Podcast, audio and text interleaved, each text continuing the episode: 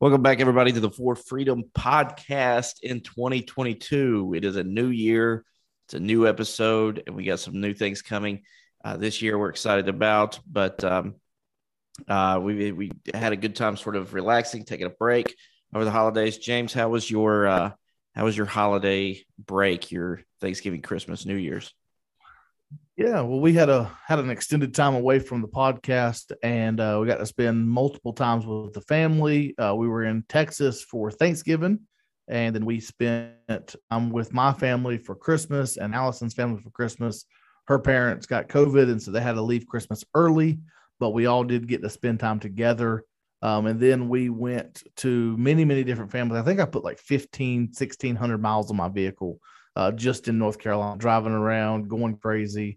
Uh, seeing family, uh, having church, and then we went to Gatlinburg with our teenagers for the new year, uh, rang in the new year with uh, Andy Mineo and Skillet and all those guys, and just had a great time of uh, enjoyment with our teenagers and teaching and really doing some intentional discipleship uh, with some young adults as well. So it was a great time with that, and uh, definitely got to uh, spend some quality time with our family. Hudson, growing, getting older, crawling, almost walking. And so it's definitely an exciting time in the Seifert household. How about you, John? How was your time with family this past holiday season? Oh, we had a good time. We, we were the Thanksgiving trip didn't go like we wanted it to. And we had the stomach bug hit my family before we got there. So we had to turn around and come back. And, uh, and that was an eventful trip. That was a quick two days. And then we were able to make it back to them at Christmas and surprised my parents and had a good time. Uh, there, love Christmas, love the holidays, and uh, we just we just had a good time. Good time to rest and recoup, and uh, think about things doing in the church, and then and you doing some things uh, that what we're, what we're going to do in the podcast, and had some conversations about that. But you know, back in the swing of things this week, back in the swing of things, and um, and so we're excited about uh, today's episode uh, that we're yeah. starting off the new year with. Um, James, do you actually, it was a different setup. We recorded this, um, last month. Uh, yeah. And so you tell them a little bit about sort of what was going on with you that day that we ended up recording. Yeah. So that was uh, over some break that we had. And so I actually had Hudson that day in the office. It was a misplanning on my part. And so baby Hudson was in there with us. You may hear him a little bit in the uh, recording. Uh, but what you're going to also hear is I had a bad mic issue. I don't know what was going on, but my mic was not cooperating with my computer. And so there was some drawn out, mumbling, gurgling sound going on. Uh, so I limited my talking on the episode. Um, and mainly it was John and Nate Brooks is who we had on. And we began talking about church hurt. And uh, he gave us a great connection with a future episode as well that we're going to be lining up with him and someone else. Um, and so I really enjoyed listening to it. Um, I was very preoccupied with Hudson. Um, and so just to forewarn her audience, uh, that you, you're not going to hear me a lot because of that, but uh, it is a great episode. Yeah. And so uh, we're going to go ahead and play that now. So here is our, our interview with Doctor Nate Brooks from Reformed Theological Seminary in Charlotte on his article that he wrote on uh, recovering from church hurt. I do not mean to be mean. I do mean to be mad. You obey your pastor. If you ain't got the King James, you ain't got, hey, if you don't have a King James, you don't have a Bible. But you know, there's something about the local New Testament independent from them, so many separated King James Bible preachers that my damnation people are pre-tribulation to the Baptist Church. I still believe it'd be a cold day in hell before I get my gallons from a woman. I'm a preacher. The young preachers that do love God get pulled off into Calvinism. And I'll fight it. I'll fight it. I'll fight you in the parking lot over it. I'll get personal with you. When you got dressed today, you dressed deity. This is the For Freedom Podcast, a podcast that is part of the R F P Network, that seeks to bring freedom in Christ from the spiritual abuse of legalism in the independent fundamental Baptist movement. Now here are your hosts, John Hollyfield and James Safran.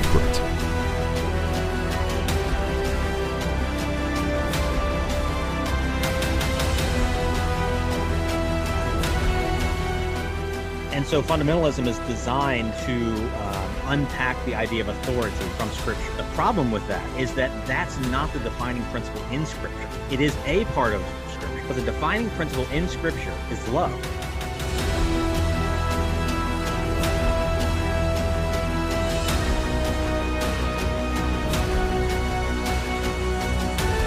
I'm not saying that all men who sit under the, that teaching will become abusive, but what I'm saying is the ones who are abusive will be drawn to that sort of teaching.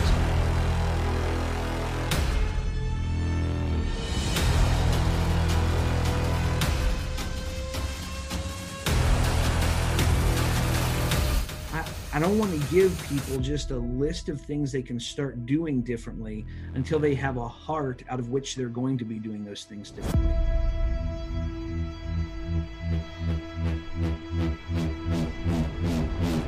Bitterness is different from hurt. I would say that hurt or even abuse does not have to result in bitterness. Yeah, so we are excited today to, uh, we're excited about the topic, and we're also excited about our guest today uh, on the podcast. And so we're having um, Nate Brooks uh, uh, to on the podcast. Nate, I'm sorry, I, let me pull up your bio here. Doctor Nate Brooks. Is uh, he's an assistant professor of Christian counseling at Reformed Theological Seminary in Charlotte. And I know for some of our listeners, it may seem like we're going through their staff. We're not intentionally going through their staff uh, to interview, although that probably wouldn't be a bad idea. Um, but uh, Nate and his wife live in Rock Hill, South Carolina, and they have two sons. Welcome to the podcast, Nate. And uh, and tell us a little bit about, uh, about yourself and, and what you do. Oh, thanks so much for having me here, guys. It's a blessing to be with you all, and I love the topic that we're talking about. So thanks for reaching out with the invite. Uh, yeah, so I'm an assistant professor at uh, R T S, uh, primarily focusing on count- on training counselors and uh, pastors how to uh, help their congregations with uh, the scriptures in terms of uh, growing in Christ likeness and being transformed. Uh, my wife and I uh, are originally from California and have slowly but surely been migrating east. And I think our next move would have to be the Outer Banks. And then after that, would Iceland, I think, would be the next uh, habitable thing. So hopefully, hopefully we're we're stuck here. Um, so we, we're members at uh, Lake Wylie Baptist Church, the small Southern Baptist church down here. And uh, my bio's out of date, I guess, because I we actually recently added a little girl, Alathea, uh, into our household, who uh, keeps us slightly dabbling in insomnia, but a whole lot of cuteness as well. Truth. Is that right? That's the Greek word for truth? Yeah, that's right. We we figured that if there's one thing our world could use a little bit more of, it was truth. That's and good. So we picked Alathea. That's good. Uh, I forgot to mention our other guest. For those that are watching on YouTube, you've already seen it. For listeners, you may hear him, but uh, we got uh, baby Hudson with us as well. So James has got uh, got his eight-month-old with him. That's right. I'm on dad duty, and it's, it's exciting to see someone else with an eight-month-old. We're, we're having a baby boom in our church right now. Now we've got, uh, I think, think, three or four people people pregnant right now, and so we're going to have a, a full nursery and possibly a couple more here, here soon. It's to have babies around. So just so you know, James is with us, but he probably won't talk as much. He's got a different setup today, uh, but he's there. And um, so we, we've got uh, Doctor Brooks on to talk today, and he wrote an article for the Biblical Counseling Coalition, the Biblical Counseling Coalition website, and uh, they did a series on church hurt, sort of a mini-series of articles, and they had different authors, right? And so uh, Doctor Brooks wrote an article titled, "Why Won't My Feelings of Church Hurt Go Away?" And so we wanted, we read it, and James and I absolutely loved it. We think that there was a lot in here that could be helpful to those that listen to our podcast and part of the R F P community.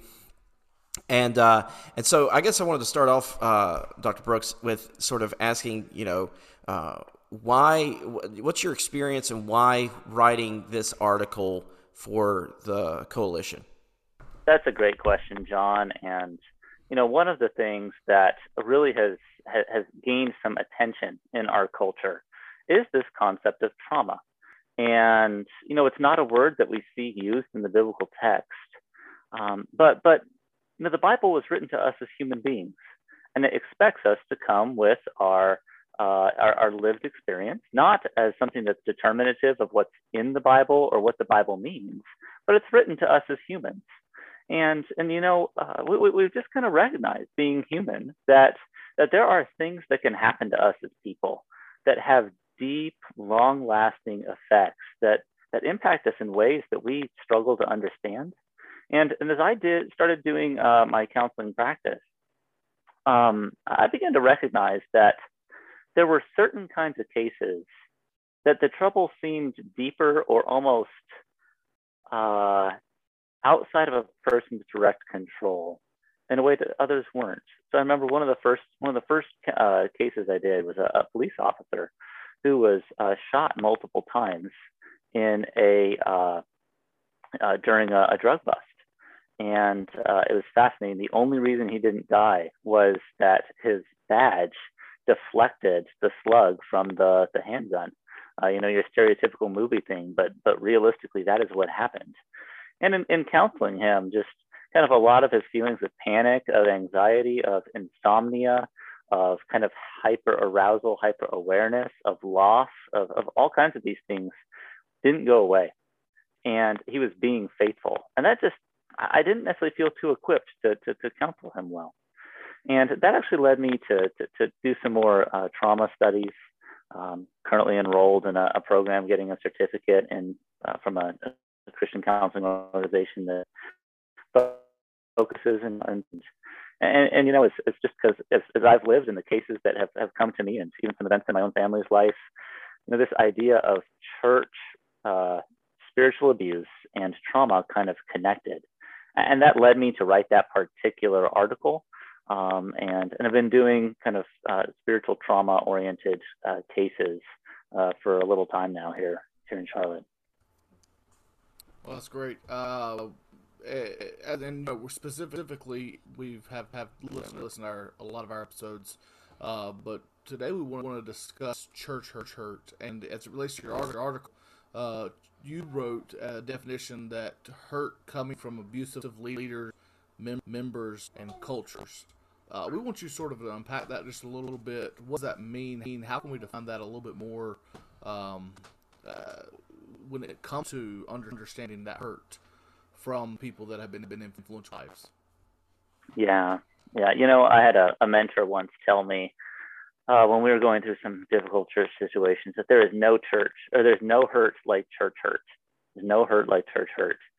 And I mean, certainly there's other things that can happen to us that, that are grievous, and the whole point of that comment isn't to, to undermine anyone else's or devalue anyone else's experiences of difficulty. But really, when you think of, of church hurt, one of the reasons it's so terrible is because it takes something that's supposed to be life-giving, and honestly, uh, for, for most of us who are faithful Christians, uh, wrap itself around all kinds of different areas of our life, right? Like we, we receive a lot of our spiritual nourishment from the church, as we're designed to, and we have a lot of our, our close friendships in the church, and we have uh, some financial ties to the church, whether in terms of things we've invested or ways that people have invested in us, or potentially being on staff, things like that. Um, there's also kind of, we're oriented around uh, the growth of the kingdom of God, and his church is a significant part of that, the primary vehicle of that. And so even kind of how we design our lives are, are uh, or, or what we'd say that the purpose of our life is, is, is wrapped around uh, our local church expressions. And, and so because of those things, uh, the issue of church hurt, it cuts deep. It cuts deep because it impacts so many different avenues of life, right? Like if, uh, you know, if, if I get in a, like if I, if I were to purchase a car and get swindled by it, it may hurt me financially and it may tick me off a little bit, but that's not the same kind of magnitude of hurt or trouble that, you know, church would be. So as I talk about that in the, in the article here, I define church hurt as coming from abusive church leaders, members, and cultures. So maybe I'll just take that one at a time. So when I say, uh, so church hurt is simply referring to the, the the damage and the feelings of pain that are done to you, that are done to a particular person. And then it's coming from abusive church leaders, um, right? I, I think one thing we want to be super clear on is that authority is not evil. Authority is not bad. authority is something God designed. In fact, littered throughout Scripture, there are commands for us to obey our authorities, uh, and and to and to obey with joyful obedience, so that it's not terrible uh, being an authority over us. I think at the end of the book of Hebrews is one place. And good godly authority is something that God's given uh, to us human beings for our betterment. But in, in our sin-scarred world, with sin-scarred humans, sometimes that authority can be twisted. So, you know, a, a, a church leader becomes abusive, or church leaders become abusive, when they begin using their authority for their own benefit, their own agendas, and not towards Christ. And specifically, when we're talking about spiritual abuse, oftentimes the Word of God and divine things are used uh, in order to leverage uh, people's behavior, in order to leverage people's beliefs. Um, and oftentimes it can be cloaked in the language of kind of Christianity, but its end and its goal is the exploitation of someone at the hands of a church leader. That's kind of abusive church leadership, but that can also be done by members, right? Uh, members of a church can abuse a pastor uh, to use God's word to harangue him or harangue his family, um, uh, to exceed kind of, to, to, to expect things of him that God's word does not expect of him. And then when it comes to cultures, that's simply speaking of the fact that, you know, a, a church is a combination of leadership and members, and uh, some Sometimes, kind of the expectation of can get baked into a uh, into a church, that just the way that the church does business, if you will, winds up being exploiting to people who may or may not be members themselves.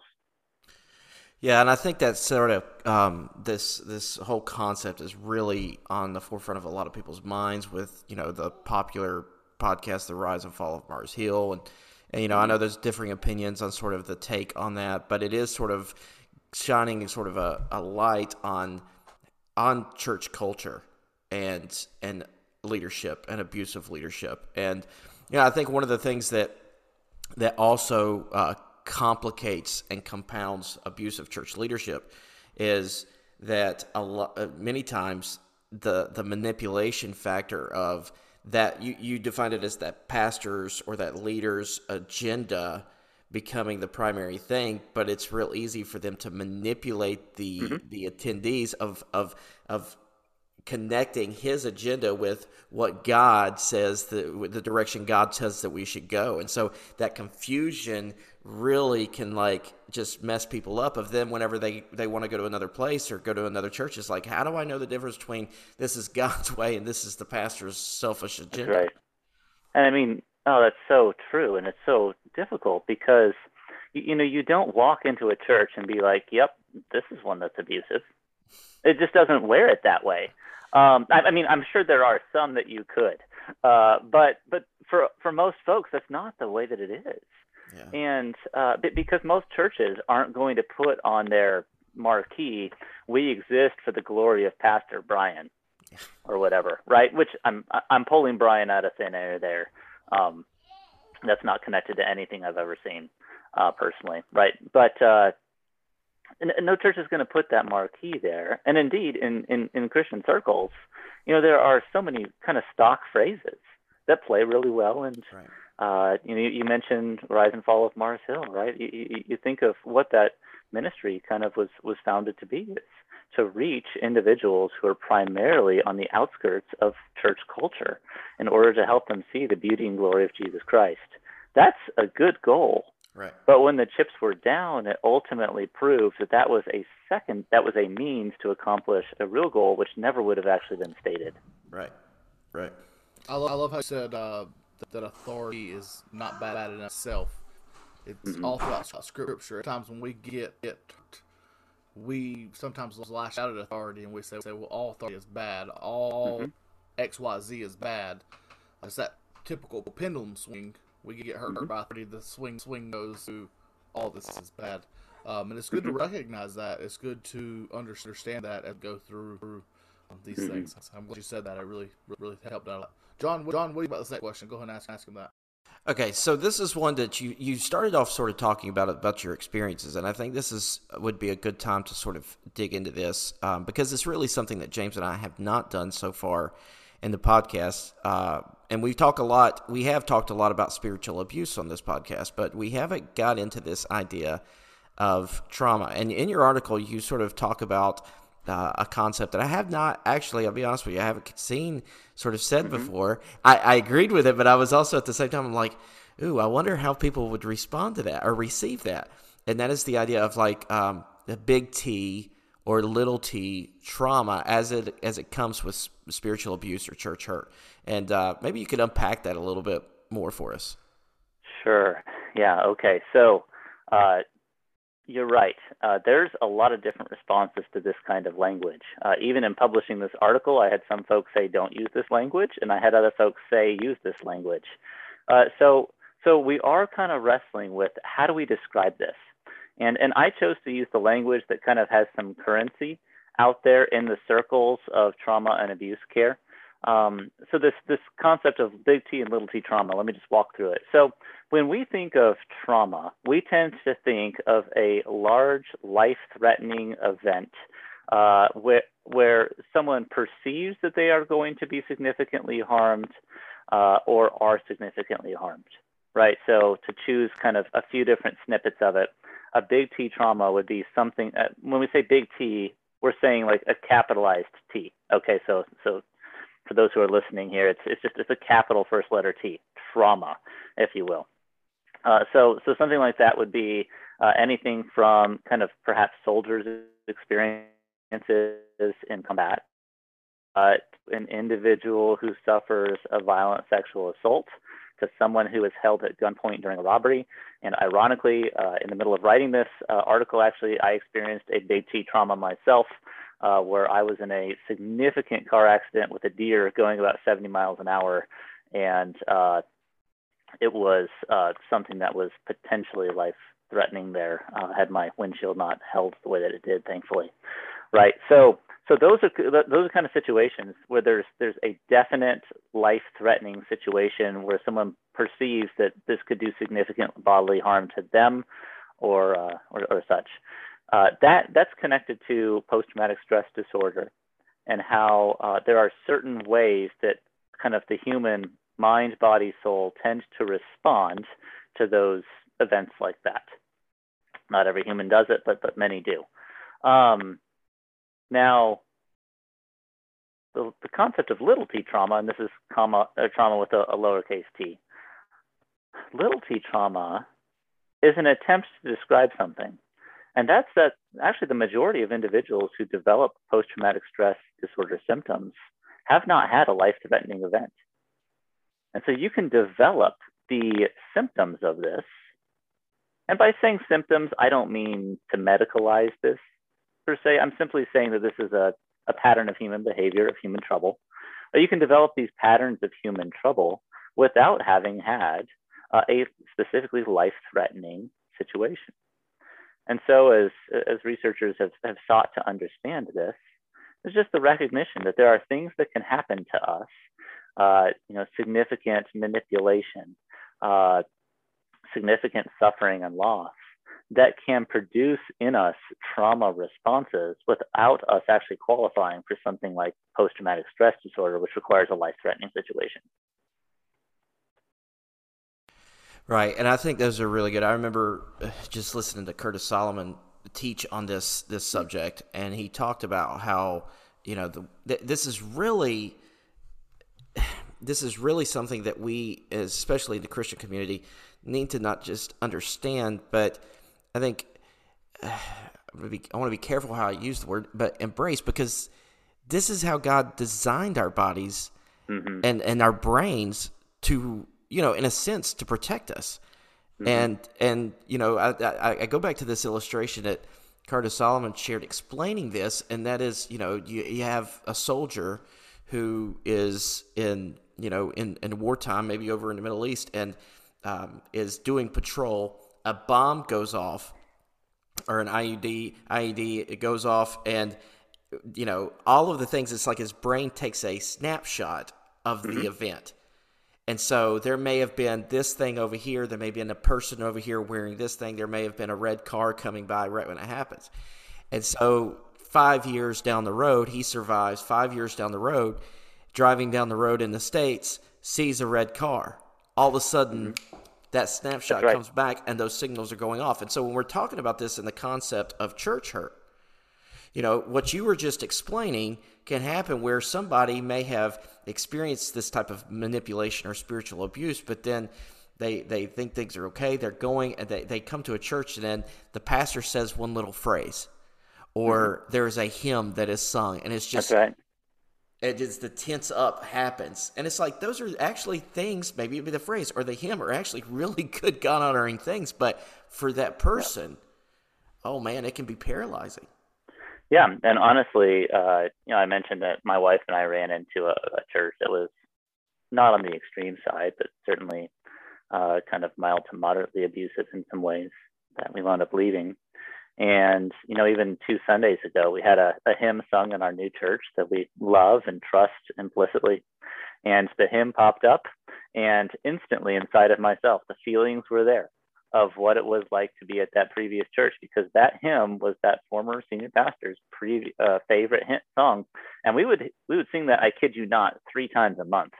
Um, and, and even just the melody of this God-honoring, Christ-exalting hymn that I used to really love, all of a sudden creates those same feelings as I'm sitting in a new environment that I had in the old environment in a way that is beyond my control. So what you're talking about there, John, those examples are, are exactly right. Yeah, and I, I know this may lead into the last, but let's interject just a, a, a tad bit. And I want to throw us off course just a little. Nate, how would you say, what would, I mean, how should we respond to those things? I mean, should it be something that we should yeah. be like, you know, go to the church leaders, listen, this really bothers me, I wish you guys wouldn't do it? Or should it be something that we say, you know what, there's really nothing wrong with that thing, but I need to start working on, on processing this and, and taking care of, you know, you know what I'm saying? How do we, is, is it, is it a problem on this end? Is it a problem on our end? Is it just the way That's it is? You know, how do we, how do we, how do we process that? Yeah. And that requires, I think, a certain degree of nuance and care. So I think the first thing to do is to, is to recognize that it's not a crisis of faith in you, mm. right? Like it's not a crisis of faith. I think sometimes, uh, you know, in our in our Christian circles especially, we tend to think that perfect peace inside us is proof of godliness, and any kind of upheaval inside of us is uh, is, is proof of ungodliness or lack of faith or something oh, that, like that. That's really good. Yeah, and it's just not true, yeah. right? I mean, you perhaps Jesus's greatest moment of faith was in the Garden of Gethsemane, as he's staring down the cross, saying, "I don't want to do this," right? In his in his human nature, he's staring at this thing, I'm going to do it. But Jesus doesn't skip to the cross. This isn't a happy event for him. He sweats, uh, is in such turmoil that his sweat, his sweat drops to the ground as if it's drops of blood. And I mean, my goodness, he's he's almost undone there. And yet, is that not almost the greatest evidence of faith we have in Christ, uh, in Christ's life revealed to us? Yeah. And so, you know, for my friends that I, I counsel who are struggling with, um, struggling with uh, with just the impact of spiritual abuse, I want them to understand that it's it's not a crisis of faith that's going on in you. In fact, the fact that you're there is sometimes the greatest sign of faith that I can see, because you're walking into something that you know could be triggering, well, and we good. tend to avoid those things. That's so, you know, in terms of in terms of going, uh, stepping back to, to or being in a context like that, I think there's a couple things that I want to think through. So for the person who is struggling, I think we have to recognize it's not a trouble if you are so overwhelmed by a particular trigger that you just need to step out for a little bit. It's okay, right? Like our churches are supposed to be places that are, I mean, there are many things, but they are hospitals for people who are struggling with all kinds of different things. I teach uh, classes on uh, on response to sexual abuse here at R T S. And I'll give a warning at the beginning of my classes. Hey, guys, we're going to talk about some detailed things that perhaps if this connects with your narrative in some way, you need to step out for a little bit. That's totally fine. I'm not bothered by that. That's actually a sign of righteousness, of saying I'm not ready to deal with this yet. Um, now, uh, I think for – so I, I wouldn't necessarily say, hey, look, as a church member, this particular hymn is triggering to me, so can we not use this hymn at all, period. Um, you know, as a church member, I still have a responsibility to the rest of the church. That's and cool. If this is something that's God honoring, you know, it's okay for me to struggle and everybody else do well. Uh, we don't want to be so individualized in our Christianity that we lose the benefit of the church for the benefit of us. I would say, you know, as, uh, as uh, someone who's a leader in churches, that, you know, if you're in a situation as, as a church leader where you have perhaps a significant number of people coming out of a certain context that join your church, it might be helpful to know if a significant chunk of your church is triggered by something, to perhaps step away from a particular hymn or a particular expression simply for care for them. You know, you brought up Rise and Fall of Mars Hill. Um, spent, I lived in Pacific Northwest for about fourteen years, so I feel like I have some investment up there. And you know, there were one of the one of the impacts of it. Uh, I haven't heard the last episode yet, so perhaps they talk about this. Was that other churches in the area were suddenly flooded by, you know, there are accounts of churches whose members uh, or whose attendance doubled overnight because of refugees from Mars Hill. Mm. Well, what do you do with that as a as a church leader? Understanding that you just have a whole bunch of people whose church blew up, and uh, a lot of people who are, you know, asking all kinds of hugely significant questions. Well, you know, I probably wouldn't go and preach through Song of Solomon because that's what the last pastor did in a horrible manner, right? Um, so, so as a church leader, you want to. Uh, I'll go on record and say that was a horrible manner, right? Uh, it just, just, I just, I, I was a little bit slow on the day, but that cracked me up. Right. So you just, I mean, as a, as a church leader, you want to care for the people who are there. Yeah. And if you have an influx of people that particular things are really hard for them, well, maybe we step away with history in our church, uh, in, in, in church history, that, that, that surely we can find things that are helpful for everybody. Does that answer your question, John? I think that was great. I, I really do. I think that that was, that was phenomenal. And, um, and I don't know how long we've been, we've been at this, but you know, if we want to get back to uh, to the article, uh, what would you say? Would, let's say somebody's listening to this and they say, you know what, what you guys are talking about, especially the the little t trauma, that's me. You know, mm-hmm. what what would you say? Maybe some, some practical. I think this is sort of the biblical counseling, right? Hope and help, hope and help. Yeah. And you know, we're always wanting to offer help, but we also want to have, you know, hope along with the conversation as well. So yeah. what, what what would be something practical that you think that you could you could give them? Yeah, so maybe just a few things. I think the first thing is uh, I do like the little t trauma language because it gives it gives words to our experience, and that's really helpful, right? So so questions may be rolling around inside of you, which is, I don't think that this new pastor is manipulative. I don't think he's a skunk. But man, every time he comes up and talks to me, my heart just flops and it falls down to the pit of my stomach. Why? Well, it's something of a trauma response, right? Because that's how you would respond to the previous pastor. Why is it so hard for me to uh, look at anyone in church leadership and, and not have those feelings of mistrust? Well, it's a trauma response. Why is it that, why is it that I get a migraine headache driving to church every single Sunday? Physiological trauma response, yeah. Right? Um, and, and these things don't mean you're crazy. Honestly, one of the first things that I usually do for my people on counseling of the issue is just look at them and say, you're not crazy.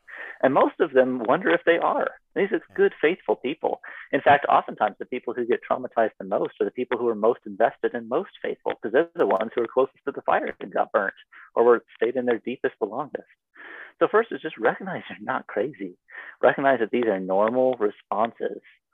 I think the second thing is to take honest stock of where you are right now. Now, different events hit people differently, and the level of trauma response is not directly tied to the strength of the event that happened to you. And so, uh, you know, um, uh, this just takes wisdom, okay? And and, and I don't want, I, part of me, I, I want to be really cautious in how I say this, okay? For for some individuals, I think it's entirely appropriate for you to step away from church for just a little bit of time, go for a hike in the woods on Sunday morning, listen to a sermon of a pastor that you trust, and call it good. right? Now, that's not the end goal, but sometimes we need to step out and clear our head for a minute, okay? I've, I've suggested that, that to folks. This isn't a hard and fast number or anything like that. I said, hey, go do that for two, three weeks, and then come on back. I think it's a problem if we stretch it and never return to church. I think if someone, right. you know, two, three years out, they're not in a church, and a year out, perhaps we're in, I would at least want to have some conversations about that. But it's okay. It's okay to go to another church and sit in the back of the church and not really talk to anybody and just be there. It's okay, right? Like, uh, in, in working through these things, being in locations can can can be significantly destabilizing personally. And to give yourself time, to give yourself grace, be patient, and know that it will fade. I think another thing that's important to recognize is that, uh, you know, when it comes to trauma, the worst thing you can do is practice what we call avoidant behaviors. So um, avoidant behaviors are, are, are, are would be behaviors that you engage in to avoid being around things that are personally challenging. Now, we don't want to put ourselves in the spot that we're, you know, totally cracking up. But, you know, I mentioned that really significant impact with the deer. One of the things that I've, I've, it's actually on the road in between my house and my parents' house, who live eight minutes up the road. And one thing I've been intentional to do is to drive that road several times. It was really tempting to go the long way, which is like fifteen minute way, and not go on that fifteen, uh, not do the shorter route. It's been really tempting to have my wife drive it instead of me when we're headed that direction. Mm-hmm. But I've intentionally done it because I have to work through that in order to kind of get past the valley of the shadow of death, if you will, in order to kind of return. And, and slowly but surely, it's it's become more normal. I've driven it a couple times recently and forgot that I was there. And I've driven it a couple times and really kind of felt a little more panicky on it. But it's decreased from what it used to be. And, you know, it's important to go sit in church. It, it's okay if you're just sitting there, you know.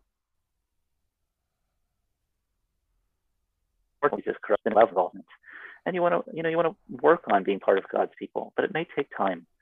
And I think the third thing to recognize is that we can't simply will this away. Uh, you know, and, and working with individuals who struggle with trauma, they don't want to be there. And they don't want it to be like this. They want it to be joyful to walk into church. They want it to be joyful. They don't want any inhibitions. But we just have to recognize that as human beings, we can suffer in such a way that makes it so we can't simply will the trouble away. And to be patient and to entreat the Lord's help. But the goal isn't to get rid of trauma symptoms. The goal is to be faithful in the midst of whatever we're going through. And sometimes faithfulness looks like Job, where we say, naked I came from my mother's womb, and naked I will depart. The Lord's given, the Lord's taken away. Blessed be the name of the Lord. And sometimes faith looks like Peter getting out of the boat and walking on water. And other times faithfulness looks like saying, Jesus, I forgot to have faith, help, right, as Peter's drowning. And all of those are faithful responses. And that's what God looks at. So, you know, if you're someone that's been deeply involved in church, you know, ran children's ministry, led Bible studies, it's okay for you to step back from that for a while. It's okay if things never quite are the same way that they were, right? Sometimes we can be hurt in ways that continue to have echoes in us. Um, one of my favorite books out there is a book called The Cup and the Glory. It's written by Greg Harris. He's a professor at Master's Seminary, or was. Uh, he's retired now. And uh, he, he it's, a, it's a book on suffering. And one of the illustrations that he uses is he was teaching at a different seminary. And every single day he would look out at the end of his work day at a bunch of beautiful hundred-year-old oak trees. Um, they were like one of the highlights of his uh, one of the highlights of his teaching there. And then there was a, a tornado that came through and uprooted all of them and tore them all down. Mm. And he just recognized that, you know, things will never quite be the same here. Not for another hundred years. I'll never see that again. As, and as he kind of mourned, realizing that, he, he stepped out of his office to go to his car and realized that he could see just this brilliant painted sunset of the brightest oranges and deepest purples and, you know, just all sorts of beautiful hues. And he'd never seen that sunset before from that spot because the oak trees had blocked it. Wow. And, you know, the, he said, you know, I miss those trees. I do. And yet at the same time, there's a different kind of beauty that I'm able to enjoy every single day uh, now because really of the tornado. And that's just something that I've always parked in the back of my head uh, and, and given to folks that I'll counsel is that, you know, the goal is not to get back to where you were because yeah. you can't. There are things that you've lost that you'll never recover. Yeah. But what God can do is work towards building new pictures of beauty. And there may always be that tug in our hearts of things that we've lost and And I'd be surprised if they weren't there, because that meant that they meant something, right? That those relationships meant something. That church community meant something.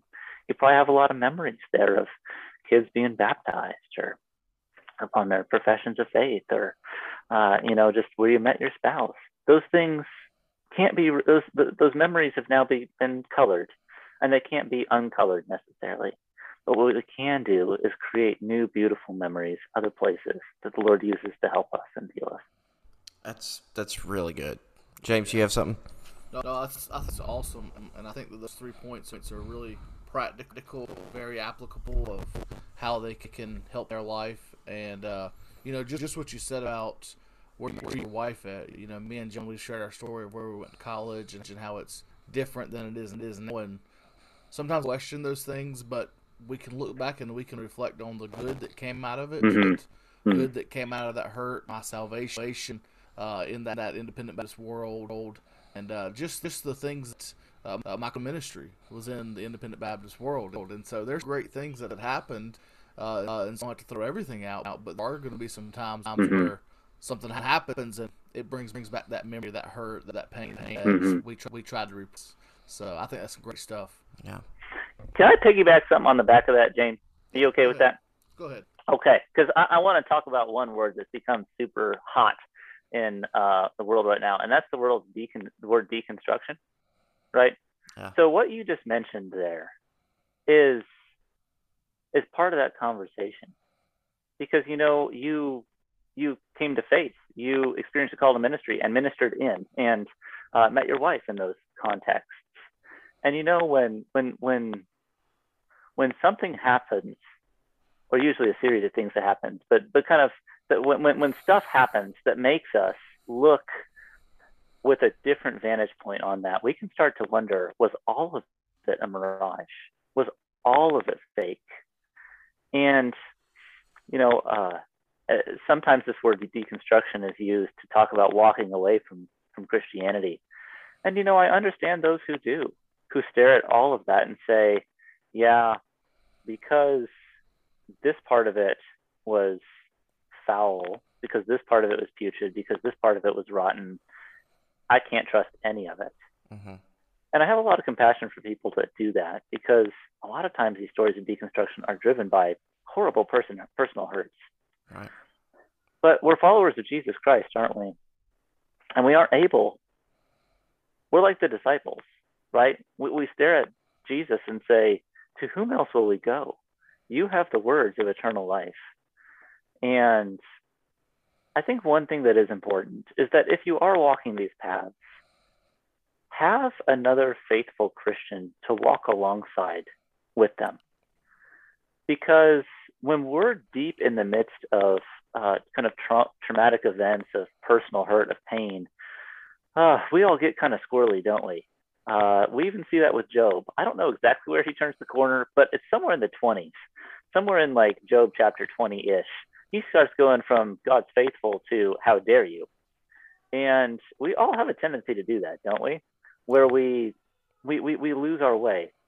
And uh, so if you're in that spot and you're asking those questions of, man, what if this, and, and trying to untangle things, I perhaps like the word untangling a little bit more than deconstruction uh, for those of us who are Christians, right? We're seeking to untangle what part of this was legit and is true, and what part of this was not legit and harmful.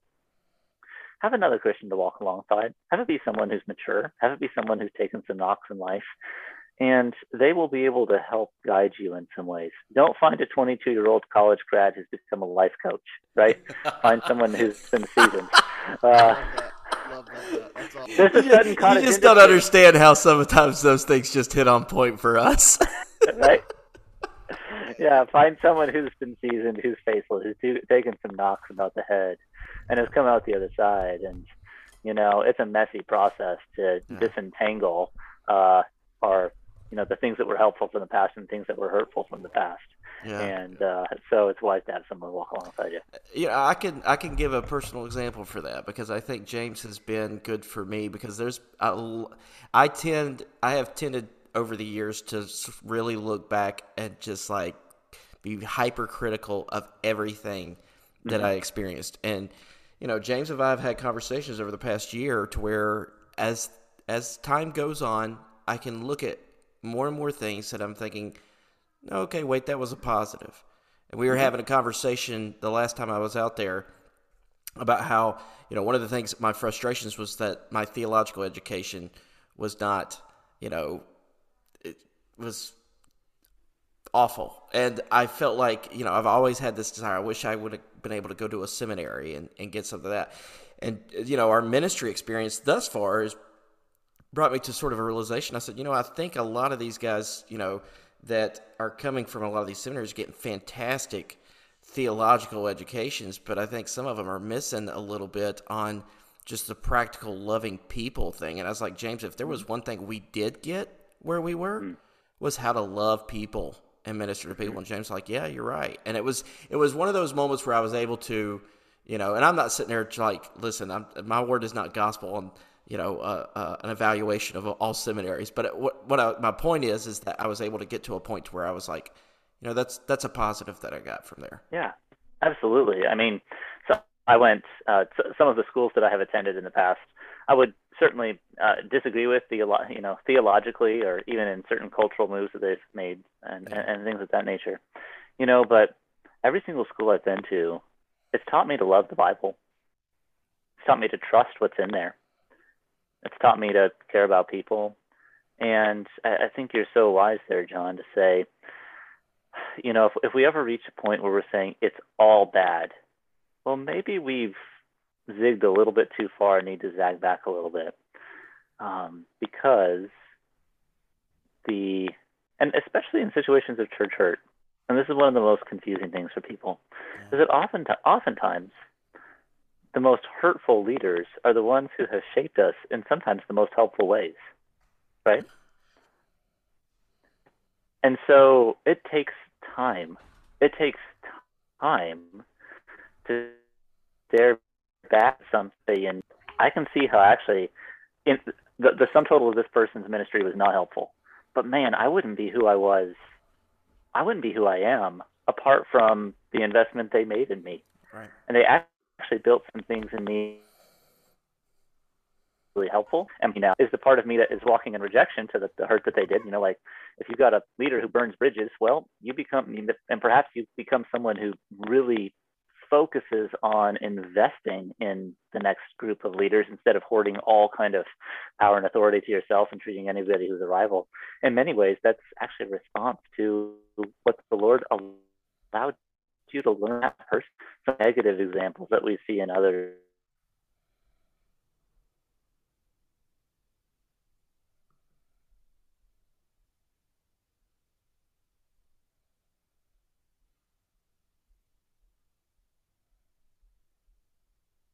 church hurt.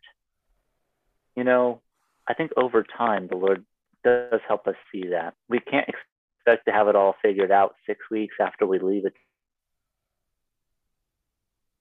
Everything burns down. It's going to take time. And part of that is just acknowledging that we're not God and that over time things will be more clear. Yeah, that reminds me of a, of a thing that uh, I read in Steve Viers' book, and I think he was actually quoting Wayne Mack, and that was the idea that, that time heals all wounds is absurd. But mm-hmm. to process and get healing from those wounds, it takes time.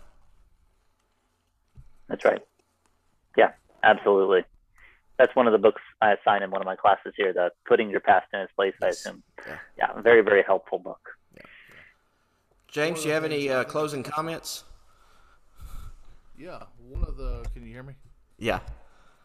One of the things that I thought was very interesting, and I want to just say, um, was that wife, when, when we went through our uh, coming out of the, the I V, I guess you would say, um, she struggled with um, her former pastor, and I mean that's who's brought to the Lord, his pastor's wife, the one that led her to the Lord, baptized her, everything. And there were things as far as the King James Bible that was so dogmatically preached, and when when he was using a version different than that, she went to him. We we we actually went out to Arkansas to meet with him because she said, "I don't know what I can be anymore."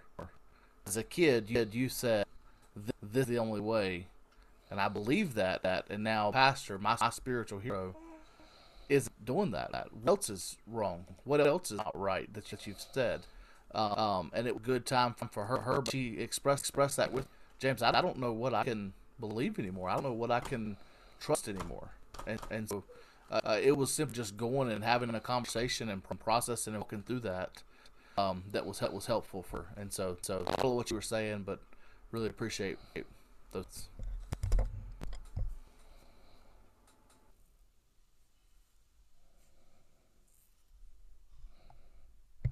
We have a time delay? I don't think so. Okay. I all couldn't right. understand most of that. I'm sorry.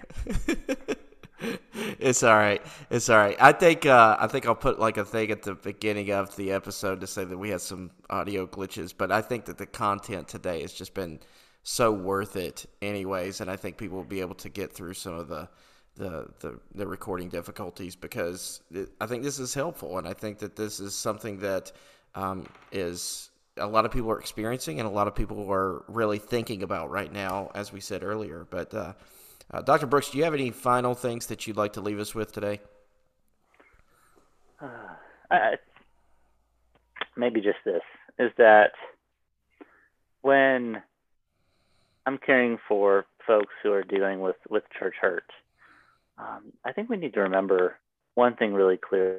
Well, there's many things we need to, to, to remember clearly, but I think one thing that's most hopeful is that one day our God will dwell with us in perfection once again, and that our, our imperfect churches here uh, are a shadow of the glory that is to come. And, you know, the, the, the new church that you step into, it will cause you hurt to some degree. People there aren't perfect. There'll be challenging relationships at points. There'll be moves made by leaders that you may disagree with. It doesn't mean that it's abusive. It doesn't mean that it's manipulative. It doesn't mean it's the church that you were at before. And I think all of our church hurt points us back towards the fact that we are strangers and aliens here. Is that this world is not our home, and, and that our greatest hope is the realization that one day we will be with God in absolutely perfected bodies, absolutely perfected souls, surrounded by those who've been absolutely perfected. And so no matter how dark it may be, no matter the challenge, no matter the hurt that you're carrying, I would just encourage you, continue to walk forward in faith. And faith is ultimately the hope that one day all things will be made new, including you. Thank you so much. And uh, thank you for your ministry, and thank you for your work that you're doing out there, and, and just, you know, listening to your story about how you came to this. I, I appreciate, you know, that you dug into the subject and you, you know, did some research and were able to uh, provide this and, you know, God's work and working all of this together for someone to, to receive, you know, help and be pointed back to Him. And so that was our goal. And uh, I thank you, Doctor Brooks, for being with us today, taking the time to be with us. And, um, man, I am so thankful that Doctor Brooks was able to come on. James, that was that was some really good material. It was, and I'm looking forward to re-listening that. As you can tell, and as I said at the opening part, uh, I was distracted, and so I'm looking forward to re-listening to that and getting some nuts and bolts and really be able to um, uh, process some of that information again. And so I hope it helped you guys, and uh, hope if you have any comment or feedback you want to let us know about, or maybe there's a specific topic that you want us to dive into. Uh, we're, we're looking at some of those topics and we're wanting to um, capture those and really talk through them. Uh, me and John have been brainstorming on some things, but maybe there, as we've been talking some of these topics, uh, there's maybe a topic that you've had a problem with, or maybe there's a topic that you've struggled with in your spiritual journey that we can help you out with uh, during this time. Shoot us an email at uh, For Freedom Ministry at yahoo dot com. Is that right? For Freedom. It's podcast. For Freedom at yahoo dot com. For Freedom at yahoo dot com. You can shoot us a message on Facebook or Twitter, and uh, we'll respond to those. Um, or if you go back to episode twenty or whatever, I put my cell phone out there. And uh, I've I, I've actually had several people who've texted me, and I've appreciated it. I know. And I've loved being able to talk. I've got a Marine or a, a, a chaplain in Uh, Arizona and New Mexico area who's reached out to me, who's actually started uh, a For Freedom worship service, and that's what they're calling it, which is awesome. We definitely endorse that, and we love that. And so uh, if you want to reach out to us, feel free reach out to us at any time. We would love to have your feedback. Yeah. One other thing we're doing too, just because of the busyness of our schedules, we just found that it, we haven't been able to, it's been a real struggle right now uh, with the busyness of ministries and how both of our ministries are picking up to be able to present um, material or adequate material um, every week. So what we're going to try to do is we're going to try to go to bi-weekly. So every other week have an episode. And I say try because hopefully we can get that done. But what I'm saying, I guess what I'm saying is, is that the every Thursday dropping an episode is not going to happen anymore, just because we just don't have the time uh, to get it done. There's, there's, we, we value this. We're going to continue to do this because we know that it's, it's been helpful, but at the same time, we have to prioritize uh, different things and where God's got us in our lives. And right now, um, family and uh, the pastoral ministry that James and I are both serving in, Uh, have to take priority over this thing. And so uh, we're very thankful to everybody who listens. And listen, I'm going to say this. We're very thankful to everybody who has listened and then shared an episode to someone else that they thought it could help with. We are truly like just totally thankful that you would think that one thing, well, that an episode that we've done would help someone else. And yeah. So we're thankful to everybody like that, uh, everybody in the R F P network, the guys, for letting us be a part of that and have uh, a voice in that, that area. So um, I know that may be disappointing to some, but that's where we are. And, you know, hey, if it comes out that things are just like lining up and we're getting interviews like this, this, we may do uh, week, yeah. uh, week to week. So it, yeah, it may, you may get four in a month. It just depends on our schedule and how we're at and how we're able to balance family and stuff. Um, and, and there may be some one-offs where I have an interview with someone or John has an interview with someone, or uh, we come across a great sermon that we put on here uh, that's helpful to us. You know, we're, we're just exploring some ideas and some things that can help um, easy our load a little bit. Uh, and so we want to deliver, big thing is deliver quality content uh, to help you and to help uh, our audience. So. Yeah, that's right. And uh, I think that's going to be it for today. We're going to come back again with another episode. We're excited about that interview, another interview that we recorded uh, last month during our break. And so uh, we're going to be interviewing Brad Bigney, the author of the book Gospel Treason. Uh, but until then, until next time, James, to God, not the pastor, be the glory. Thanks for listening to the Four Freedom Podcast. To find more content like this, please visit r f p network dot org. To find more podcasts like this one, resources, and meetups to encourage you on your journey.